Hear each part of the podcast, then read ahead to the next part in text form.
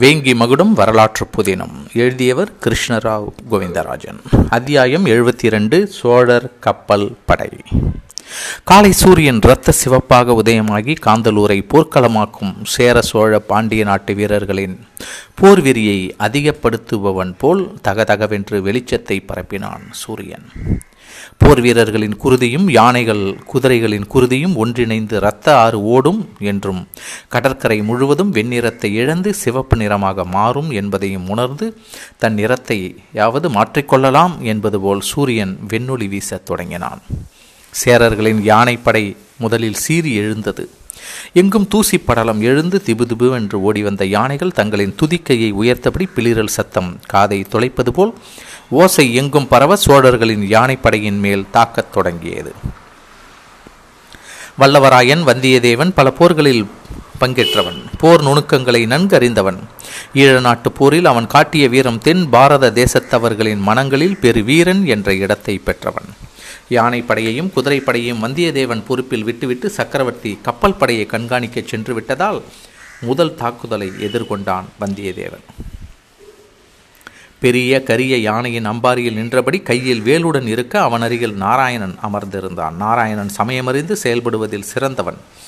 நீண்ட ஈட்டிகளையும் வில் அம்புகளையும் அம்பாரியில் இருந்து நாராயணன் கொடுத்தபடி இருக்க வந்திய தேவன் எதிர்படும் எதிரிகளை வெட்டி வீழ்த்தியபடி நாலாபுரமும் எதிரிகளை பந்தாடினான்.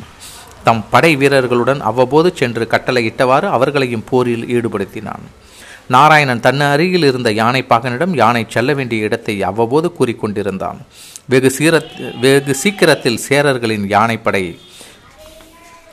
எதிர்த்து போரிட முடியாத நிலைக்கு சென்றபோது காந்தலூரின் சாலையின் வடபகுதியிலிருந்து அம்புகள் மழை போல சோழ வீரர்களின் மீதும் யானை குதிரைகளின் மீதும் விழத் தொடங்கியது. இந்த எதிர்பாராத தாக்குதலால் சோழ வீரர்கள் பலத்த காயமடைந்தனர் பலர் இறந்தனர். எதிர் தாக்குதலை தொடங்க ஆயத்தமானார்கள். இந்த திடீர் தாக்குதலை கவனித்த நாராயணன் வந்தியத்தேவனிடம் கூறி யானைப்பாகனை அழைத்து சோழர் படையின் வலப்புறத்தை சென்றடையுமாறு உத்தரவிட்டான்.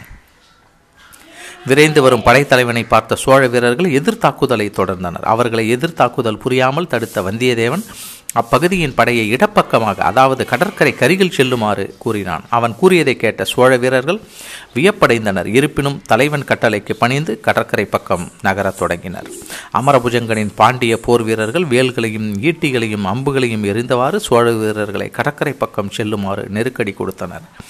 வந்தியத்தேவன் தன் படை வீரர்களை கடற்கரை பக்கமாக செல்லுமாறு கூறுவதற்கும் எதிர்த்தாக்குதல் நடத்தாமல் தடை செய்வதற்கும் முக்கிய காரணம் வடபுறத்தில் இருந்த கல்விச்சாலைகள் தான் வடபுறத்தில் ஏராளமான பல்கலைக்கழகங்களும் கல்விச்சாலைகளும் ஆசிரியர்கள் மற்றும் மாணாக்கர்கள் தங்குமிடங்களும் கோவில்களும் இருந்தமையால் அவைகளுக்கு பாதிப்பு ஏற்படாத வகையில் எதிர்த்தாக்குதலை தவிர்க்குமாறு தன் வீரர்களுக்கு கட்டளையிட்டான்.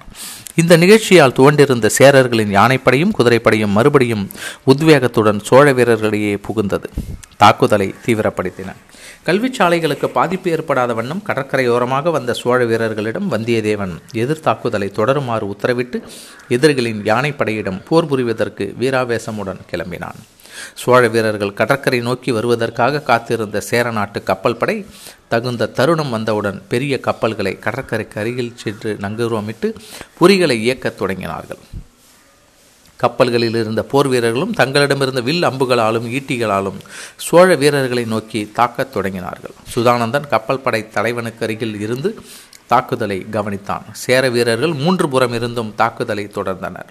சேர நாட்டு வீரர்களும் பாண்டிய நாட்டு வீரர்களும் இந்த மூன்று புறத்திலும் தாக்குதலை வந்தியத்தேவன் திறமையோடு எதிர்கொள்வதை சேர நாட்டு படைத்தலைவர்கள் கவனித்தனர். ஆனால் சோழ சக்கரவர்த்தியோ இளவரசனோ காண முடியவில்லை. இருப்பினும் சோழ வீரர்களின் மீது தாக்குதலை நிறுத்தாமல் தொடர்ந்து போரிட்டனர்.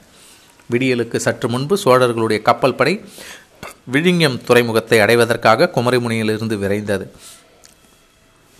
முதலில் பாய்மரப் படகுகள் விரைந்தன. மாற்றம் செய்த படகுகளை இடையில் விட்டு மற்ற படகுகள் புடைசூழ பாய்கள் நன்றாக விரிக்கப்பட்டு விரைந்து செல்வதற்கு ஏதுவாக ஏற்பாடுகள் செய்யப்பட்டன.